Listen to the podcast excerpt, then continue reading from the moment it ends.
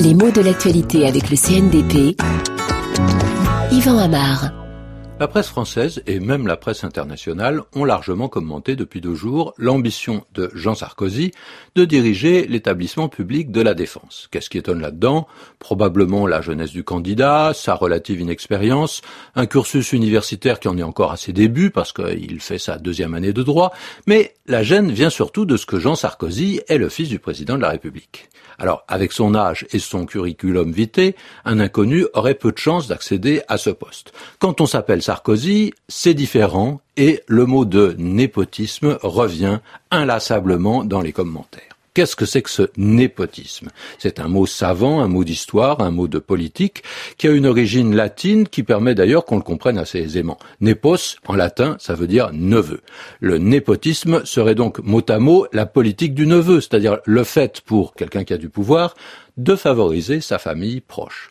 On va quand même remarquer que le mot se construit à partir d'une relation familiale qui n'est pas absolument directe.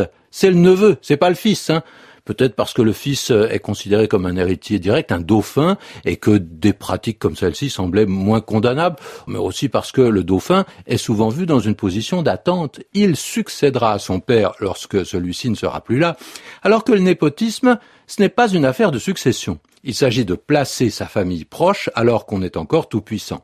Deux intérêts en jeu. D'une part, on favorise les siens et de l'autre, on distribue des postes clés à des proches et, on répartit le pouvoir de façon familiale. Hein. On pense à une constellation familiale quand on a ce mot à l'esprit, népotisme. Il y a encore une autre raison à cette référence au neveu et qui tient à l'origine historique du mot. On l'a emprunté à l'italien et le népotisme, qui est né à Rome, désignait d'abord les faveurs importantes qui étaient accordées par les papes à leurs neveux, ceux qui, à la génération suivante, étaient les plus proches d'eux, hein, parce qu'en effet, un pape n'a pas d'enfant, enfin n'a pas d'enfant officiel. Alors le neveu peut profiter de l'influence de l'oncle. Comment est-ce qu'on appelle celui qui est dans cette enviable position? Il n'y a pas de dénomination standard, on entre dans un vocabulaire plus familier. On a le fils à papa, hein, dont les échos débordent souvent le rayon du népotisme. Parce que le fils à papa n'a pas toujours d'ambition. Euh, le plus souvent d'ailleurs, le terme désigne celui qui profite de la situation enviable de son père, vie facile, oisive, amusement euh, coûteux. Euh, c'est la jeunesse dorée, c'est une toute autre façon d'utiliser son ascendance. Et parfois le fils à papa est même celui qui est en porte à faux avec le népotisme. Euh, le pouvoir, les postes, il n'en veut pas, il se laisse vivre et il profite.